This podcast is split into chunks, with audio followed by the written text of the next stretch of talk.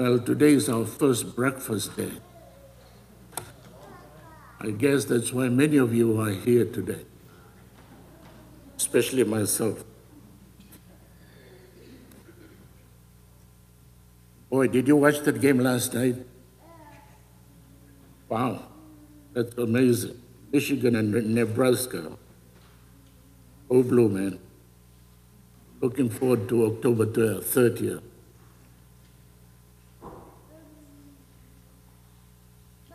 The readings of today are just appropriate and relevant to really reflect and take it to heart. Because we encounter in today's gospel a young man, rich young man, who is having problems with decisions, what to do with his life. He hears about Jesus and he comes to Jesus and kneels down before him and addresses him as good teacher. What must I do to inherit eternal life? And Jesus looked at this young man and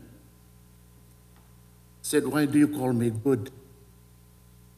So Jesus straight away tries to link him with God.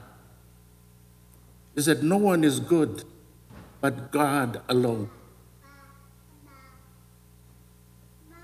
And then he tells this young man about the things that he needed to do. Say, follow the commandments. Do not steal. Do not lie. Do not commit adultery. Do not defraud. Honor your father and your mother. The young man said, I have been observing this since I was young. He said, good. But, you know, the next line that this young man said, he did not no longer address Jesus as good teacher, because Jesus is trying to link him to God. But in the next statement, he drops God, good. He addresses Jesus only as teacher. Because for this young man, he has chosen in himself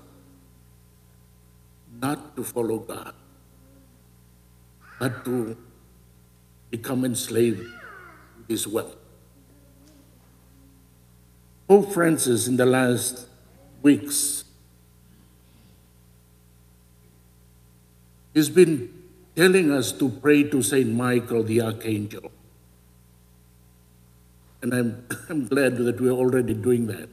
That after every Mass, we should pray, be praying the prayer to Saint Michael, the Archangel. Why? Because in every heart today, there is a war going on.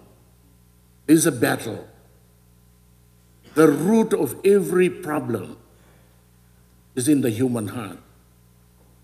And the solution to every problem is also in the human heart. And it depends on what you choose. Do you choose good or evil? Do you choose God or Satan? These are the choices that these young men has been troubled with. And I'm sure many of us are also having this experience of battling what to do with our lives. Are we really for God? Or are we just happy with following the commandments? Are we really for Jesus and building up his kingdom and selling everything and follow after Jesus? Or are we just normal Christian, normal Catholic? We do whatever we want no longer God. God is no longer priority in our life. We think we're doing this is, is all good for me. This Christmas, I'm going to gift you with this book, Ordinary Lives, Extraordinary Mission, by John R. I don't know if many of you have read this book, but it's a wonderful book that is so relevant for us today. And I'd like to share with you some of the things that he challenges us with, because this is so appropriate. This is at the root of the problems of our country and for our church. It's not out there. It lies within. We are at war. The war is internal and takes place inside the human heart. It is you against you. This is the battle that is going on in the human heart today. It is you against you. Our nation is struggling because we are losing this war. Our church is struggling because we are losing this war.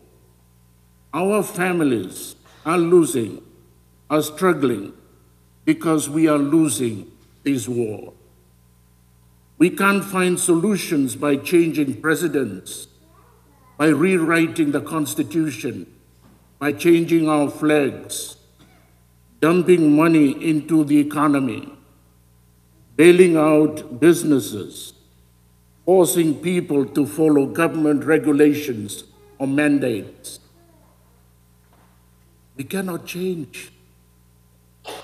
The attitudes of well-meaning people in our nation and church seems to be attitudes of defeat, that we have already lost this battle. People make poor choices, and we have made poor choices ourselves. And instead of finding ways to help people to choose do good, we look for ways to justify our sins and the sins of others.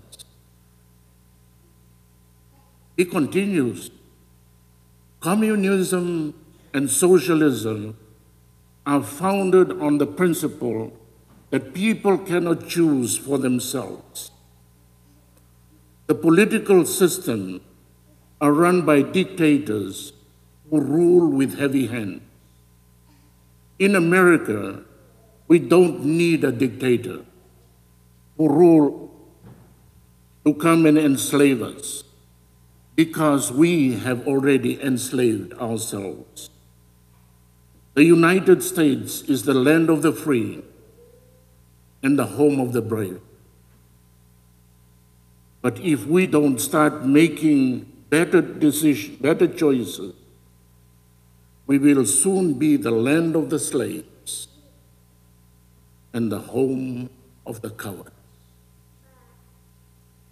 That is what we will end up with.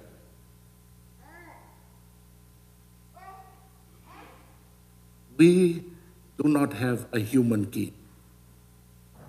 Our nation, our church, we do not have a human king. We have God as our king. We have Jesus Christ as our king. Our church and nation have no human king. God is our king, and we are one nation under God. Freedom comes from God, but we are free only when we choose to follow God's plan, God's invitation to this young man in today's gospel. Go sell everything you have and come follow, follow me. God is not a dictator. He will not force anyone to follow his will. It is up to you and me. So today, as we reflect on this, what are you going to choose? If you want eternal life, the letter to the Hebrew reminds us today that the Word of God is like a double-edged sword. It cuts the human heart, human soul, spirit. And it challenges us because at the end of our lives, we will render, we will be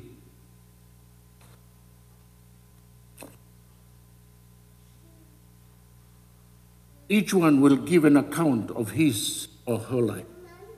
Each one of us. And that is why Solomon, in today's first reading, is showing us the right way to do things. That in making decisions, we need God's wisdom. We need to be prudent with the choices that we make. Are we for God, or are we just after our self-centered addictions? One. Are we for good, or are we for evil? Are we going to follow Christ? And Jesus, the disciples turned to Jesus and said, "What about us who have followed you?" And Jesus reminds Peter and the disciple, "Whoever chosen to follow me, you will have persecution. You'll have to be tough. You have to be courageous. You have not to fear. Because if you are a disciple of the Lord, then at the end, you will be blessed a hundred times over. Your people, land, belonging. You have everything. You have God, you have eternal life, you have heaven." This is what it means when we follow Jesus. So today let us pray for the grace of wisdom to be prudent in the decisions that we make. It's either we choose God seriously or we become enslaved with our possessions. And they possess us. And they lead us not to salvation, but to damnation. So today let us pray for the grace of wisdom. Pray for the grace to be prudent in the choices that we make as we move forward in our journey. God bless you.